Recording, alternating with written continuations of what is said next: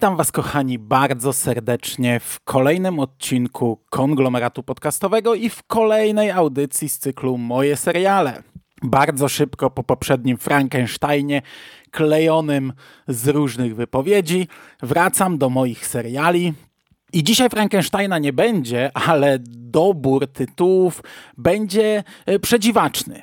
Dzisiaj mam trzy produkcje kompletnie niepasujące do siebie, dobrane bez żadnej myśli przewodniej, bez żadnego wątku przewodniego. Niektóre w ogóle bez sensu, że idą teraz latem, no ale e, przejdziemy do tego. Przejdziemy, wszystko wyjaśnimy, mam nadzieję, zobaczymy.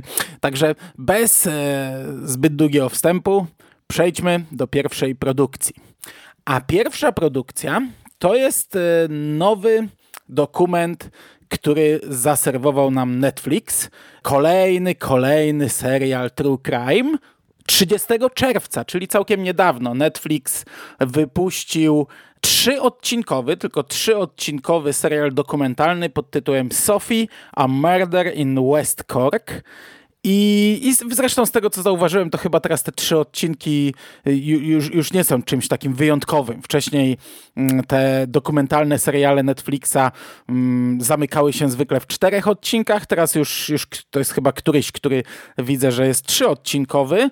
Można by pomyśleć, że może bardziej to skondensowali, nie rozwadniali tego, jak to często bywa, ale podejrzewam, że chodzi raczej o to, że po prostu nie ma więcej do powiedzenia na ten temat. I trochę tak jest w przypadku tej sprawy, chociaż ja nie skreślam tego tytułu już na starcie. On, on ma coś ciekawego do e, pokazania. To jest serial dwujęzyczny, od tego zacznijmy. Brytyjski i francuski, no ale jest to uzasadnione sprawą, którą porusza. I w ogóle można zadać tutaj już na starcie pytanie, dlaczego ja sięgnąłem po kolejny True Crime, bo jakoś tam zwykle zachwycony nie jestem, nie? Chyba. A też, a nawet jeśli jestem, to jednak zazwyczaj oglądałem chyba o jakichś sprawach z seryjnymi mordercami, tego typu rzeczy. Mm. Wyjaśniam i powód jest dość prosty. Seriale True Crime są doskonałe do prasowania. tak jak rok temu miałem seriale do zmywania naczyń, tak teraz już mamy zmywarkę, już nie muszę się tym przejmować, natomiast mm, raz na jakiś czas przychodzi taki wieczór, kiedy żona mnie pyta, czy poprasuję. Nie będę tutaj z siebie robił, wiecie, męża roku, to nie jest jakoś bardzo często, ale ja ogólnie lubię prasować, o tym wielokrotnie mówiłem, e, właśnie dlatego, że mogę sobie wtedy coś włączyć i coś pooglądać i sobie przy tej desce stoję i mogę tak godzinami stać, o ile plecy pozwolą, ale wiecie, zazwyczaj nie mam nic pod ręką. To musi być coś z lektorem, żebym ja tej swojej mózgownicy tak nie wysilał to musi być coś pod ręką, wiecie, na dwa kliknięcia, bo mi się nie chce teraz, nie wiem, gdzieś tam coś na pendrive'a wrzucać i, i kombinować, a ja e, w telewizji mam tylko Netflix, resztę to na urządzeniach mobilnych oglądam. I jeszcze, co bardzo ważne, to musi być coś krótkiego, bo oczywiście pierwszy odcinek obejrzę do prasowania, ale potem mi się nie będzie chciało oglądać tego dalej, nie? a jednak jak obejrzę pierwszy, to warto by skończyć, więc e, seriale True Crime są doskonałe do prasowania. A też wtedy, wiecie, czasami żona siedzi i ona też się tym zainteresuje, jak nie jest zbyt brutalne, a, a innymi moimi zainteresowaniami to niekoniecznie może, więc to jest takie coś, co, co sobie może gdzieś tam polecieć. E, no i e, czemu sięgnąłem po Sofii? Bo to raczej się nie wpisuje w moje mm, zainteresowania. Co prawda mamy tutaj morderstwo, no ale to jest historia jednego morderstwa sprzed e, prawie 30 lat, z lat 90., bodajże 96 roku. E, powiem wam, że zachęciły mnie do tego serialu plenery. Są przepiękne. E, to jest, e, to jest morderstwo w Irlandii, w takiej, wiecie, wiosce, mm, gdzie mamy trzech mieszkańców na krzyż jeden dom na wiele kilometrów kwadratowych, gdzieś tam e, te, te domy są gdzieś, wiecie, na, na skalistym wybrzeżu, na, na jakichś wzniesieniach zalesionych. To naprawdę przepięknie wygląda.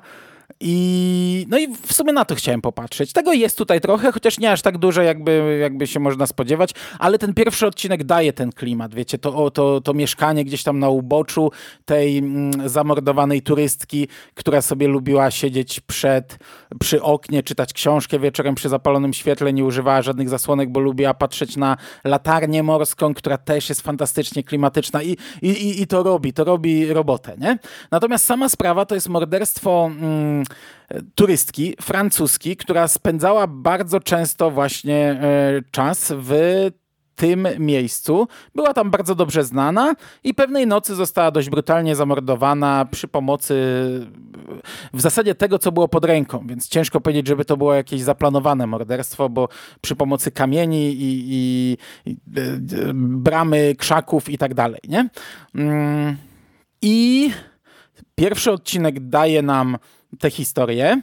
Potem poznajemy trochę życie tej kobiety, bo ona nie była anonimowym człowiekiem, ona była żoną znanego producenta francuskiego filmowego, obracała się w pewnych kręgach e, i daje nam to ten kontekst, ale tak naprawdę cały dokument w większości skupia się na podejrzanym. Bo co ciekawe, to nie jest rozwiązana sprawa do dzisiaj. E, minęło 25 lat, a ta sprawa nie doczekała się rozwiązania. E, problemem było właśnie między innymi e, prowadzenie jej e, w dwóch krajach, nie? bo rodzina zamordowanej no, dostawała w zasadzie informacje z wiadomości, gdy, gdy coś do nich dopłynęło, a gdy sami wzięli sprawy w swoje ręce, to to nie przyniosło e, skutku takiego faktycznego. I co jest ciekawe w tej sprawie, my tu mamy od samego początku podejrzanego. I ten podejrzany wypowiada się w tym filmie. Zarówno widzimy archiwalne nagrania, jak i teraz, więc wiemy, że on nie jest osadzony. Wiemy, że on do dzisiaj nie został skazany. Nie wiemy, czy on odpowiada za to morderstwo. E, nie jest to tak do końca stronniczy dokument, bo jednak większość wypowiadających się jest przekonana, że, że to jest morderca i, i przytaczają różne e, przykłady, różne dowody na to. Mm, sądy irlandzkie nigdy nie postawiły go w stan oskarżenia. Policja kilka razy zatrzymywała go, przesłuchiwała, ale mm, no, nie wiemy, co tam się wydarzyło. On twierdzi, że był zmuszany do przyznania się, on twierdzi, że był zastraszany. Policja musiała go wypuścić, bo nie uzyskany łaz. Yy, przyznania się do winy, a dowody były niewystarczające, więc te całe aresztowania były w sumie trochę bez sensu. Potem sprawa ciągnęła się jeszcze przez lata, bo to nie jest tak, że ona była w latach 90. i zniknęła. E, tego człowieka szkalowano w gazetach, więc on e, te gazety oskarżał. A gdy oskarżył te gazety, ujawniono wszystkie dokumenty ze sprawą i, i nagłośniło się to jeszcze bardziej. Wiele rzeczy, które wcześniej nie były dostępne do opinii publicznej, teraz e, wyszły na jaw. I, i, I ten facet, który jest oskarżony, kilka razy zaczynał jakiś proces i zawsze kończył na tym źle. Zawsze ostatecznie podkopał sobie jeszcze większy dołek pod tyłkiem, podpalił jeszcze większe ognisko, ale nigdy nie został postawiony ostatecznie w stan oskarżenia. I do dzisiaj żyje w tym miasteczku malutkim. E, od 25 lat mija tych ludzi, którzy go oskarżali o to. To już się stało legendą miejską tutaj i wiecie, no to, to funkcjonuje, żyje, a, a tak naprawdę rozwiązania sprawy nie ma. Dostajemy tę część francuską, gdzie rodzina ofiary, gdzie już jej dorosły syn mm, założyli takie stowarzyszenie, które zajęło się zbieraniem dowodów i ten człowiek został we Francji postawiony y, y, przed sądem. W sensie on sam tam się nie stawił, ale odbyła się rozprawa, sąd skazał go na 25 lat więzienia, ale nie doszło do ekstradycji, bo Irlandia, mm, no, irlandzkie władze nie zrobiły tego, więc, więc to cały czas jest otwarte. Nie? Cały czas gdzieś tam ta historia żyje i to jest dość ciekawe. To jest całkiem fascynujące, że do czegoś takiego doszło. To jest dosyć klimatyczne, ale to jest też trochę nudne. w sensie, wiecie, ja za każdym razem, jak oglądam taką historię, to teraz, teraz wiecie, się uśmiecham, gadam, ale za każdym razem mam gdzieś tam takie poczucie, że kurczę, no, nie znałem tej historii, to była żywa osoba, jej już nie ma i dzięki temu serialowi ja ją poznałem, nie? jakoś tam gdzieś nie wiedziałbym o niej, a, a wiem. Mam w głowie jej twarz, mam w głowie e, te archiwalne nagrania, one pewnie długo nie zostaną tam w tej głowie, ale są, nie? To, to sprawia, że mm, nie tylko bliscy nie zapomnieli o takiej osobie, ale osoby całkowicie obce jak ja poznały jej historię, także dla mnie to jest zawsze wartość dodana i to jest zawsze coś fajnego, jak oglądam tego typu seriale, ale no powiem wam, że tak przy drugim odcinku to już w zasadzie chciałem spasować, bo mówię a to do niczego nie prowadzi, to nie jest ciekawe. To, co chciałem dostać w tym serialu, to już dostałem po pierwszym odcinku, no ale obejrzałem do końca. poznałem tę sprawę do dnia dzisiejszego i spoko. Nie, nie, nie żebym jakoś bardzo mocno polecał, ale jest to do obejrzenia. No dobrze, i tak jak powiedziałem, przeskakujemy totalnie w inne rejony, bo drugim serialem, o którym dzisiaj trochę opowiem, będzie Kajko i Kokosz, czyli animowana produkcja od Netflixa, Pięć odcinków po około 13 minut z chyba 26 zaplanowanych na pierwszy sezon, więc nie mam pojęcia jak to będzie dzielone. Ja was odsyłam do podcastu, który nagrała Bogusia z Jerrym. Długi, godzinny podcast o tych pięciu odcinkach, ogólnie o Kajku i Kokoszu. Bardzo fajna rzecz. Może troszeczkę się do tego odwołam, ale ja bardzo, bardzo ogólnie postaram się dzisiaj zamknąć szybko w temacie. Zacznę podobnie jak moi koledzy tutaj redakcyjni, jak wyglądała moja historia z Kajkiem i Kokoszem, bo ja jestem, wiecie, z tego pokolenia, które na tym zjadło zęby które to wypiło z mlekiem matki, gdy nie mieliśmy innego dostępu do żadnej popkultury, akurat tego typu komiksy do mnie docierały. Moja mama czy mój tata dbali o to, żeby takie rzeczy znalazły się w domu i ja od małego dziecka miałem do tego dostęp. Najpierw to był Świat Młodych, gdzie mieliśmy i Kajka i Kokosza, i Jonka, Jonkę i Kleksa, e, komiksy na ostatniej stronie, w częściach, ja pamiętam je wycinałem, wklejałem na e, Bristole, A4, robiłem z tego wiecie, albumy komiksowe, nie? Pierwsze moje mm, kroki w komiksowie. Potem samodzielne komiksy Kajka i Kokosza, które ja za dzieciaka uwielbiałem.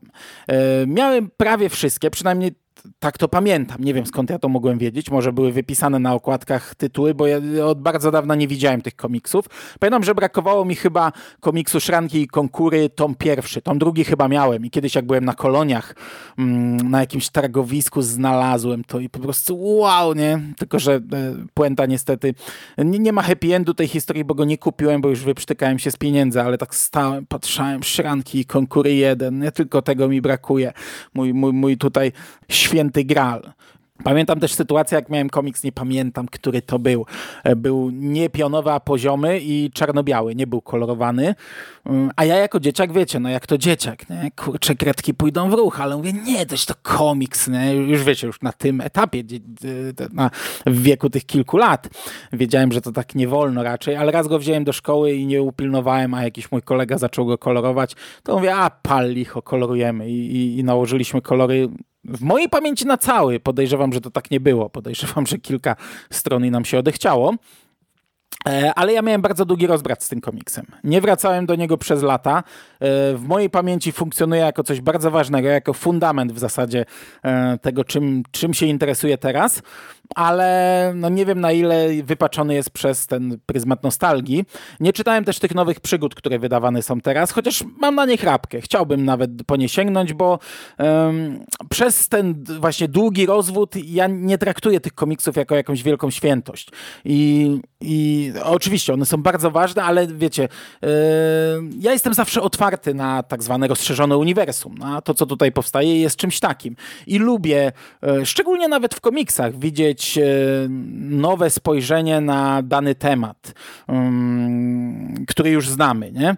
E, nie wiem, dla przykładu z przyjemnością zobaczyłbym jakąś miniserię, nawet Lock and Key, która jest tak charakterystyczna, e, zrobiona kreską Rodrigueza, ale jakąś osobną miniserię, czy, czy jeden one-shot zrobiony przez zupełnie kogo innego, żeby zobaczyć e, inną wizję tego świata. W przypadku Mrocznej Wieży takie rzeczy były komiksowe, że potem zmieniali się rysownicy ja całkiem byłem z tego zadowolony. W amerykańskim Wampirze mieliśmy taką antologię, dwie antologie w zasadzie, trochę na zasadzie black and white w Batmanie, gdzie komiksy miały mniej więcej po 8 stron i różni rysownicy i różni artyści je tworzyli i to jest zawsze dla mnie fajna rzecz. Także ja te nowe przygody mam w sumie bardziej na celowniku niż powrót do starych ale przez to, że ta moja historia z y, tym komiksem y, gdzieś tam, wiecie, się zakopała, odeszła, po, po, poszła w cień, ja się w ogóle nie ekscytowałem tym serialem. Y, przez internet przelała się fala na początku, wiecie, ekscytacji, nie radości. Wow, będzie Kajko i Kokosz i to taki dobry, a nie pierdzący żuczek Rysio. Mnie ta ekscytacja całkowicie ominęła. Pamiętam, gdy już dochodziło do premiery, to Bogusia, e, najbardziej podekscytowana z nas wszystkich, e, tutaj wiecie, chyba zakładała, że, że, że my wszyscy do tego pobiegniemy, jak wiecie, jak, jak, jak pszczoły do miodu, nie? I, I się rzucimy i będzie wielki jakiś podcast, a każdy, e, tam, ne, Kiedyś może, nie wiem, zobaczymy, nie? I ostatecznie było tak, że Bogusia miała solówkę nagrać i nagrała z Jerem tylko dlatego, że ten z dziećmi obejrzał.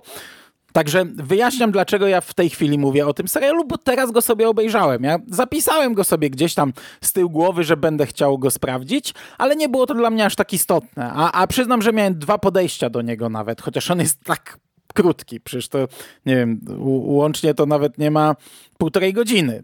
Bo 5 razy 13 to w zasadzie ledwo ponad godzinę e, całość ma. Jak odejmiemy napisy początkowe, końcowe, to, to w godzince się zamkniemy. Ja pierwszy raz włączyłem to z dziećmi i, i, chciałem sprawdzić, czy to podejdzie, bo, bo wiecie, wszyscy mówili o tym, że my, stare dziady, się wychowaliśmy na tym, czytaliśmy za dzieciaka komiksy, teraz możemy pokazać naszym dzieciom animacje i że to jest takie fajne. U mnie przyznam, że nie chwyciło, ale też dlatego, że tego dnia był trochę chaos w domu. Z dzieciakami to tak jest, że to ja nie, ja nie powiem im usiądźcie i teraz siedźcie, jak, jakbyście kij połknęli i patrzcie, czasami faktycznie coś ich tak wciągnie, czasami nie i wtedy było, było raczej szaleństwo w domu i jakoś tak po drugim odcinku stwierdziłem, że bez sensu w ogóle to oglądać. Im aż tak nie podchodzi, a ja z tego nie czerpię przyjemności i w zasadzie mm, no, wiedziałem, że te dwa odcinki będę musiał sobie powtórzyć i stwierdziłem, że zostawię sobie na, na inny raz. Przy czym ten inny raz przypadkiem też był przy dzieciach. Pierwsze trzy odcinki obejrzałem z dziećmi. Przyznam, że nawet im podeszło nie jakaś ekscytacja, ale jako coś, co gdzieś tam kątem oka śledzą, leci sobie w tle, e, spoko. W miarę im się podobało. I to by było na tyle w zasadzie w, w, temacie wprowadzenia. Przejdźmy przez takie kilka ważnych punktów. Po pierwsze, animacja. Powiem wam, że na samym początku, tak jak cały internet, mm, cały, no bardzo dużo ludzi zaczęło krytykować, co to w ogóle jest, że to takie na odwal się, takie proste, takie, takie brzydkie. Ja w pierwszej chwili też miałem taki, yy, także trochę krok w tył zrobiłem, że takie, a, nic specjalnego, ale powiem wam, że jak to oglądałem, a oglądałem to na telewizorze dla odmiany, nie na yy, telefonie, yy, bardzo mi się ta animacja podobała. Ona jest fajna, komiksowa, prosta, jak najbardziej oddaje ducha pierwowzoru, przy czym jest dopasowana trochę do dzisiejszych realiów, trochę taka nowocześniejsza, co mi absolutnie nie przeszkadza, jak najbardziej to kupuję i podobała mi się ta animacja. Długość odcinków, no z tym mógłbym mieć trochę problem. Dla dzieciaków ok, dla takich ludzi jak my, gdyby tych odcinków było więcej, pewnie też ok. Ja nie wgłębiam się w to, jak materiał e, wyjściowy, pierwotny został przetworzony, bo nie pamiętam tych komiksów aż tak. Wiem, że tutaj to zostało raczej okaleczone i skondensowane do tych 10 minut, co dla niektórych jest dużym problemem. Dla mnie nie było, ale długość odcinków ogólnie byłaby ok ale te pięć odcinków na start, zgadzam się z moimi przedmówcami, jest bez sensu. Jerry mówił o tym, e, o, o, o takim czymś, że w bajkach dla dzieci to zazwyczaj są mm, dwupaki, że jeśli to te historyjki są krótkie, to są sklejone w dwie. I faktycznie tak jest, tak jest bardzo często. Tak było w Gumisiach, e, w Smurfach chyba, tak jest w Pijamersach z, z nowszych bajek. Mm, tak jest zazwyczaj, tak jest bardzo często. Ale krótsze bajki też są. Moje dzieciaki bardzo lubią, nie wiem, Grizzly i Lemingi. Tak, taki serial jest na mm, Netflixie. E, I to są, nie wiem, 9-6 minutowe odcinki, e, tylko że ich jest 70 na sezon. Tam są dwa sezony i, i to się nie kończy. Nie?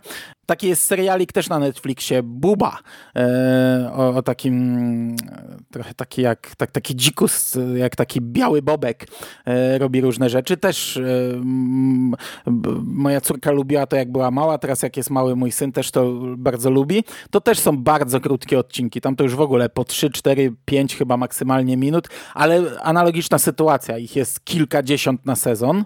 No a tutaj dostajemy pięć odcinków, umówmy się. Siadasz i wypijesz kawkę i jesteś po serialu. Także to jest takie trochę nie bardzo. Średnio mi się to podoba. Podobały mi się polskie głosy, chociaż jeśli słuchaliście ostatniego, przedostatniego nawiedzonego podcastu, gdzie razem z Szymasem mówiłem o Cols, ja tam wyraźnie mówię, że ja nie potrafię rozpoznać głosów aktorów. Gdy widzę e, dubbing, znaczy gdy słyszę dubbing w ich wykonaniu, gdy widzę jakąś animację i słyszę ich głosy, ja bardzo rzadko rozpoznaję danego aktora i tutaj też ich nie rozpoznawałem. E, fajny był Mirmił, od Bogusi dowiedziałem się, że był to Boberek. Całkiem spoko był kokosz. Bardzo podobał mi się głos Hegemona, świetny był i razem z Kapralem też. Kapral też był fajny i cała relacja Kapral-Hegemon rewelacyjnie w serialu wypada, ale głos Hegemona chyba dla mnie był najlepszy z całego serialu. Humor. Powiem wam, że na samym początku do mnie nie trafiał. Obejrzałem ten pierwszy odcinek i mówię, kurde, to taka bida jest. Dużo gadają, ale tak naprawdę takie, takie senne te rozmowy, takie, takie trochę takie trochę, że ja, ja, ja siedziałem i wiecie, bez reakcji. Mówię, kurczę, jak minie pięć odcinków, a ja się nie uśmiechnę ani razu, to będzie lipa. I, I między innymi dlatego mówiłem jakiś czas temu moim kolegom redakcyjnym, że to nie jest serial dla dzieci, bo ten pierwszy odcinek absolutnie nie wywołał żadnych emocji, żadnych reakcji, żadnego śmiechu, ża żadnej, wiecie, on był taki be, be nie?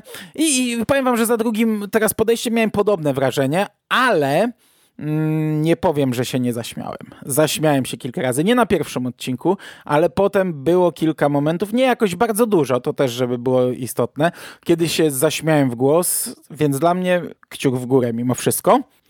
Bardzo fajna jest muzyka w tym serialu yy, i to też na plus.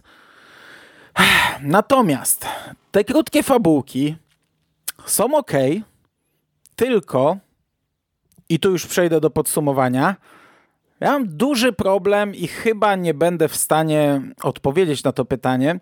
Nie wiem za bardzo dla kogo jest ten serial. Bo jeśli spojrzymy na, na nasz kraj, na Polskę, czy to jest dla starych fanów? No, trochę tak, ale trochę bardziej chyba nie. Czy to jest dla młodych czytelników? E, mam dylemat. Wydaje mi się, że w dzisiejszych czasach, tak jak my jesteśmy zalewani popkulturą, e, tą, którą my lubimy, tak dzieci też mają ogromny wybór i mnie się wydaje, że Kajko i Kokosz e, animowany nie jest czymś, czy, czym moglibyśmy zachęcić. To nie jest wybór, którego dokonają dzieciaki. Moje na pewno nie. Gdybym wcześniej je wciągnął w komiksy, a nie wciągnąłem, bo ich nie mam, to może faktycznie ten serial byłby takim, wiecie, no, naturalnym krokiem. Czytamy komiks, potem sprawdzamy, jak wypada ekranizacja, yy, więc może dla takich osób, pytanie, czy będą zadowolone, czy nie, ale to już tam yy, inna kwestia. Więc ja nie wiem, czy dzieci, czy dorośli, czy nowi fani, czy starzy fani, czy zupełnie nowi widzowie. Wydaje mi się, że do zupełnie nowych widzów to chyba nie trafi. A umówmy się, tak jak e, Jerry e, podkreślał, że to jest trochę Asterix i Obelix, że to są trochę gumisie, że, że duże rzeczy tutaj, e, wiecie, wyciągając różne elementy, mówił, że to są rzeczy niemalże żywcem wyjęte z innych tytułów. Wydaje mi się, że jakbym miał wybór, to jednak sięgnąłbym po ten inny tytuł. Szczególnie, że mógłbym z nim spędzić trochę więcej czasu niż tylko godzinę. Ale tak jak ja w tym przypadku nie potrafię odpowiedzieć, to, to, to jeszcze mimo wszystko rozumiem, bo to jest ogromny rozdział naszej historii. I nawet jak się to moim dzieciakom nie spodoba, to ja im wytłumaczę, co to jest, opowiem, powiem, że były takie komiksy, powiem, że ja się na tym wychowałem. E, to, to wiecie, to, to może spowodować jakimś tam, mieć jakiś walor edukacyjny. Natomiast jeśli chodzi o rynek zagraniczny, e, ja podejrzewam, że na to pytanie jest już odpowiedź, bo, bo ten serial już kilka miesięcy jest dostępny. Co prawda za granicą chyba był e, później niż w Polsce, ale no, zagraniczny widz miał już możliwość się z nim zapoznać. Chyba. No, jeśli nielegalnie, to, to nielegalnie. Mm, I ja nie wiem, jaki był odbiór tego serialu e, za granicą, ale mnie się kompletnie, jak kompletnie nie rozumiem. Wydaje mi się, że on, on nie jest w stanie złapać zagranicznego widza. No jeśli się mylę, poprawcie mnie. Bo mówię, na to pytanie jest już odpowiedź zapewne, e, ale ja tego nie widzę. Także Także nie wiem w sumie do kogo jest to serial i, i nie wiem, czy, czy, czy w ogóle jestem w stanie go polecić. Bawiłem się ok, ale nie żeby to mnie jakoś na, na kolana rzuciło i nie żeby to mi było potrzebne i nie mam pojęcia jak długo to zostanie w mojej głowie. Podejrzewam, że niezbyt długo. Dobra, i to by było na tyle, jeśli chodzi o Kajka i Kokosza. Przechodzimy do ostatniego serialu, króciutkiego, dwa odcinki. Mm, I, i tutaj Nasuwa się od razu pytanie, dlaczego ja mówię o filmach świątecznych. Ja zdaję sobie sprawę, że jest lipiec, ja zdaję sobie sprawę, że jest patelnia taka, że wysiedzieć nie można. E, wiem, że każdy ruch powoduje zmęczenie i po prostu siedzimy gdzieś tam przed wiatrakami w klimatyzacji, a i tak pocimy się jak, jak zwierzęta. Ale, ale w grudniu Netflix zaserwował nam taki specjalny sezon, czy to spin-off, nie wiem jak to nazwać, e, serialu Filmy naszej młodości, czyli The Movies That Made Us. E, ja omawiałem ten pierwszy sezon, e, pierwszy sezon tego serialu jakiś czas temu. Teraz zobaczyłem, że w lipcu będzie drugi sezon. Nie wiem nawet jakie filmy się pojawią. Widziałem kawałek zwiastuna, gdzieś tam mi mignął, jak, jak scrollowałem zapowiedzi Netflixa. Widziałem, że będzie powrót do przyszłości, czyli fajnie. I, i chyba Jurajski Park, ale nie jestem pewien, czyli, czyli też fajnie ale no właśnie, to był pierwszy sezon, a teraz będzie drugi. A pomiędzy Netflix wyrzucił nam coś takiego jak The Holiday Movies That Made Us, czyli po polsku świąteczne filmy naszej młodości. I to były tylko dwa odcinki. I ja nie wiem, jak to liczyć. Czy to jest y, sezon 1A, czy to jest po prostu spin-off, który będzie rozwijany w jakiś sposób. Ja to obejrzałem, no ale nic o tym nie powiedziałem, a że za chwilę ruszy drugi sezon, który pewnie też sobie obejrzę, no to w dwóch zdaniach o świątecznych filmach w lipcu. I teraz tak, po pierwsze, dobór filmów troszkę mnie zaskoczył. Ja rozumiem, że wyprztykali się z Kevina przypadkiem, bo Kevin był już w pierwszym sezonie, więc nie trafił do świątecznych filmów, ale tutaj mamy dwie produkcje. E, w pierwszym odcinku jest Elf, w drugim odcinku jest e, miasteczko Halloween Tima Bartona, czyli Nightmare Before Christmas. I tak jak ten drugi, okay, dla mnie był jakoś kultowy, tak z tym pierwszym miałem zagadkę, bo ja oczywiście znałem Elfa, ale widziałem go tylko gdzieś tam, wiecie, kątem oka, gdy leciał sobie na Polsacie. Pewnie kilka razy go oglądałem, ale nigdy jakoś tak, no to nie był nigdy film, który zapisał się u mnie jako klasyk świąteczny. Podejrzewałem, że pewnie w e, Ameryce jest inaczej, że to mój problem. Więc zanim sięgnąłem po ten serial, obejrzałem sobie jeszcze raz Elfa. E, zrobiłem to w grudniu, przed świętami, bawiłem się bardzo dobrze, e, odkryłem kilka rzeczy, o których w ogóle nie wiedziałem i potem zasiadłem do tego serialu. I teraz tak, ja zwracałem uwagę na schematyczność tego serialu już wcześniej.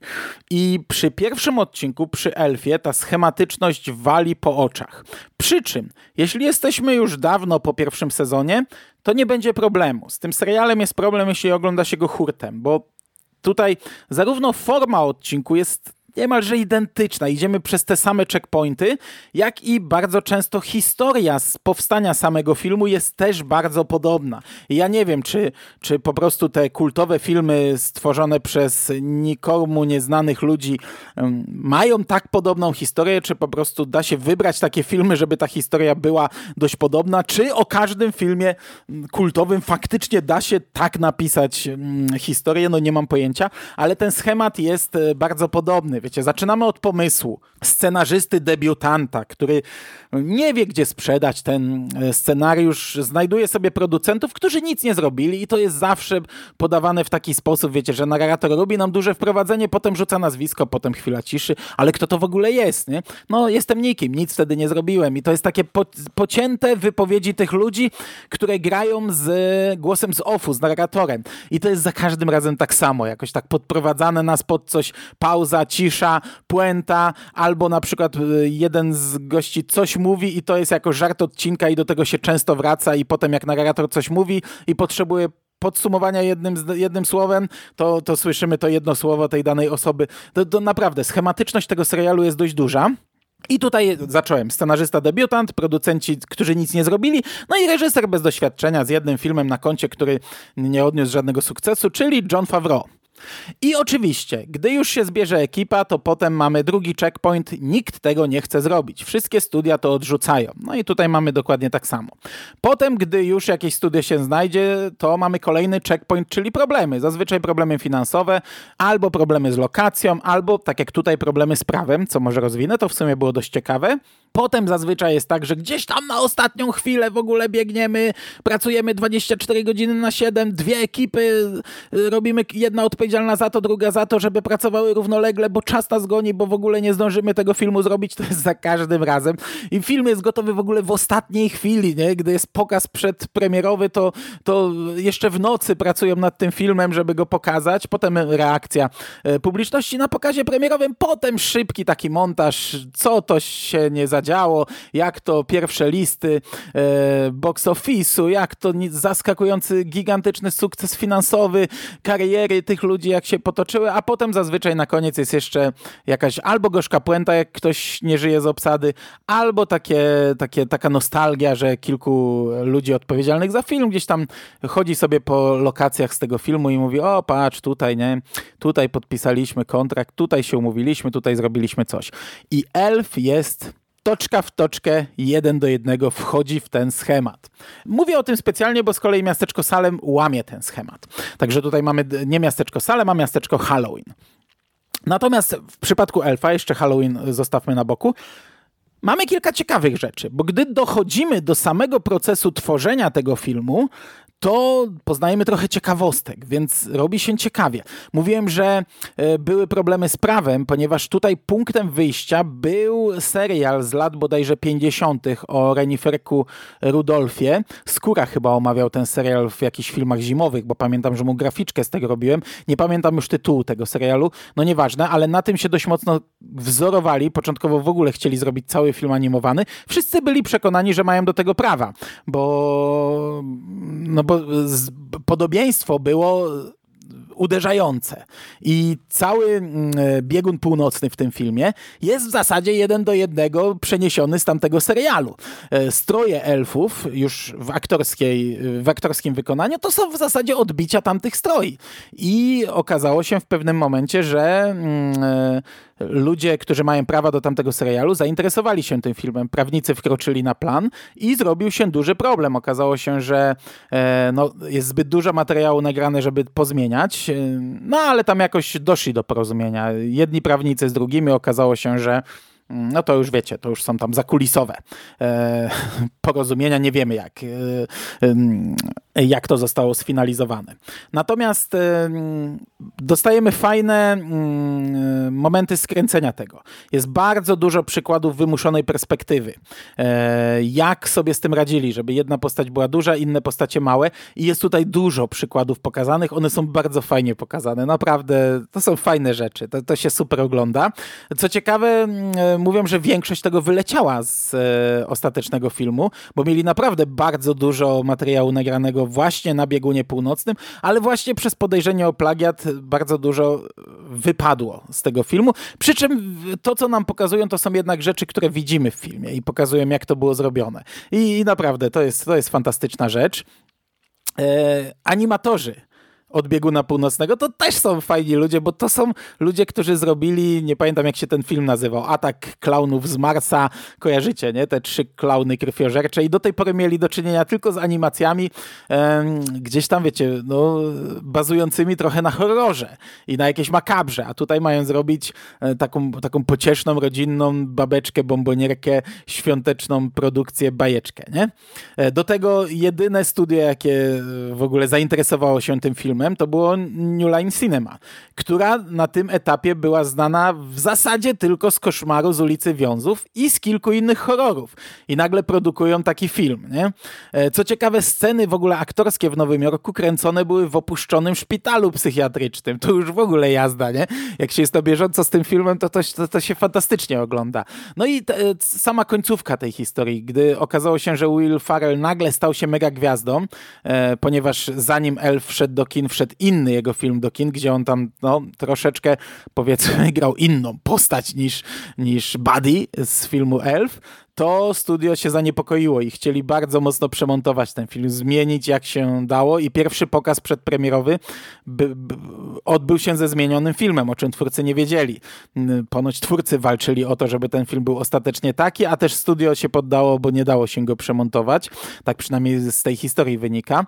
E, także bardzo fajny film, pomimo tego, że wpasowuje się w schemat, że jest, wiecie, jeden do jednego po checkpointach skacze, to jeśli jest, się jest, nie jest się na bieżąco z tym serialem, to się to świetnie ogląda. I, i, i to jest taki, taki ciepły, świąteczny film dokumentalny, bo, bo to jest dokument o ludziach, którzy z pasją chcieli stworzyć film rodzinny, każdy z nich miał swoje motywacje związane z rodziną, ze świętami, z tradycją, także nie tylko sam Elf jest fajnym filmem na święta, ale nawet ta produkcja, produkcja, która jest filmem dokumentalnym, opowiadającym o filmie Elf, jest bardzo fajną produkcją świąteczną. I na koniec krótko. Miasteczko Halloween, Nightmare Before Christmas. To jest e, odcinek, który, tak jak powiedziałem, wyłamuje się z tego schematu. Tutaj nie ma takich checkpointów, w ogóle historia jest zupełnie inna.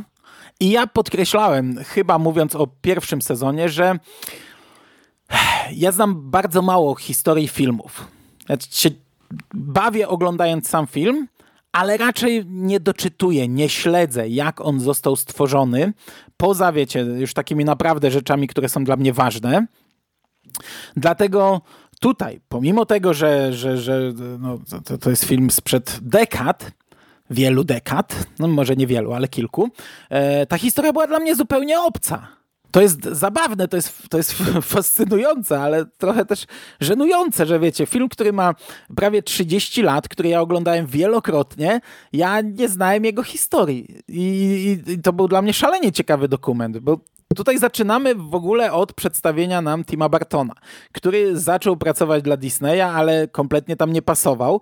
Tam poznał kilka osób, które też kompletnie nie pasowało do Disneya i Disney pożegnał się z nimi, ale oni na etapie pracy w Disneyu stworzyli pomysł miasteczka Halloween. Tylko, że Disney absolutnie nie był tym zainteresowany. No a że później Tim Burton stał się mega gwiazdą, e, wyreżyserował Sok z Żuka, zrobił e, Batmana i był w ogóle no, reżyserem, wiecie, na szczycie to Disney nagle stwierdził, kurczę, mieliśmy taką kurę znoszącą takie złote jaja a i, i, wypuściliśmy ją z rąk. No i tutaj niby zagrało, bo Tim Burton cały czas mu siedziało w głowie, że chce to miasteczko Halloween, a prawa do niego miał Disney, więc to się zgrało, ale to, co później się tutaj dzieje, to dla mnie było niesamowite, bo mm, okazuje się, że Tim Burton w zasadzie tego filmu nie robił. On zrobił pomysł, on miał szkice koncepcyjne jeszcze z, mm, z tego okresu, gdy pracował dla Disneya, ale on w tym czasie produkował, y, tworzył y, powrót Batmana, gdzie dostał wolną rękę od studia, więc miasteczko Halloween w tym momencie, a tam niech ktoś inny to robi, a on y, produkował Batmana w zupełnie innym miejscu w Stanach Zjednoczonych i jego w zasadzie nie było na planie. Tam pracowali ludzie, których nikt nie trzymał, których nikt nie kontrolował, totalny chaos, brak kontroli, nikt nie wiedział, mm, wiecie, kto przypilnuje tego, kto za to odpowiada. Gdy pojawiła się przedstawicielka Disneya i próbowała jakoś rozpisać budżet, oni nie mieli pojęcia, ile będą potrzebować kukiełek, ile pójdzie na to, ile na tamto.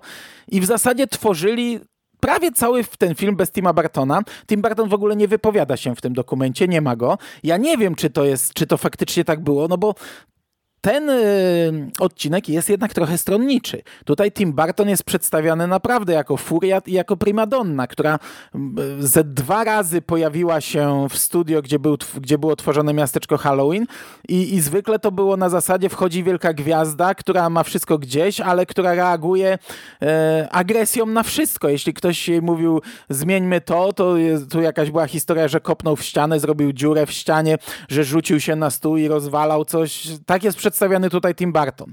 Nie mam pojęcia, czy tak było, e, ale jest to dość fascynujące, bo ostatecznie Disney, który trochę się obawiał tego filmu i dał mu wyższą kategorię wiekową, e, dołożył do tytułu e, nazwisko Tima Bartona, który tego filmu nie robił, który tego filmu nie reżyserował, bo Tim Barton oddał reżyserię komuś innemu.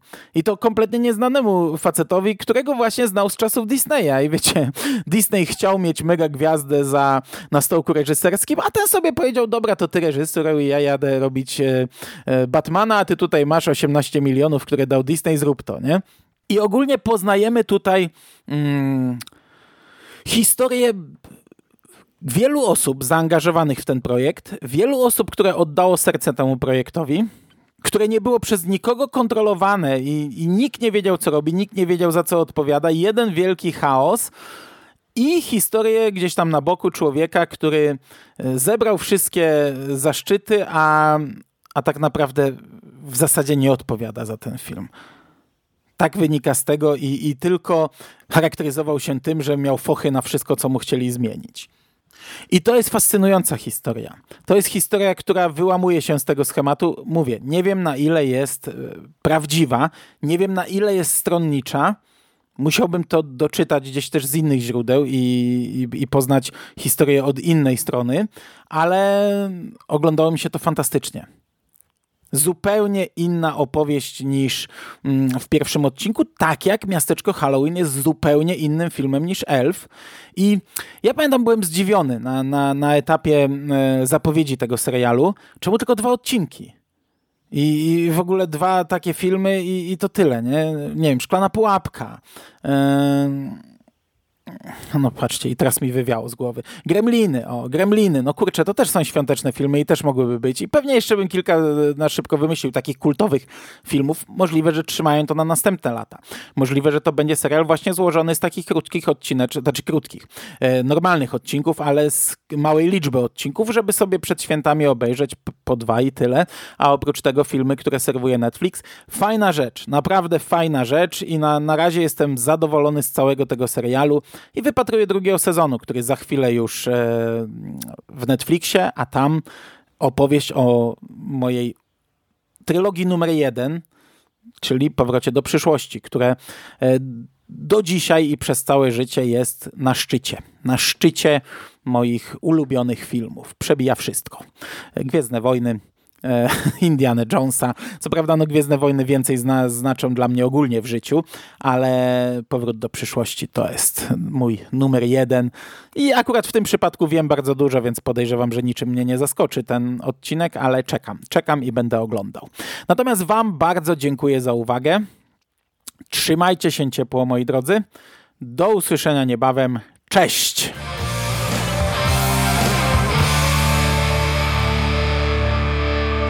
Finished? That's it, man. Game over, man. It's game over. What the fuck are we gonna do now? What are we gonna do? It's over. Nothing is over! Nothing! You just don't turn it off!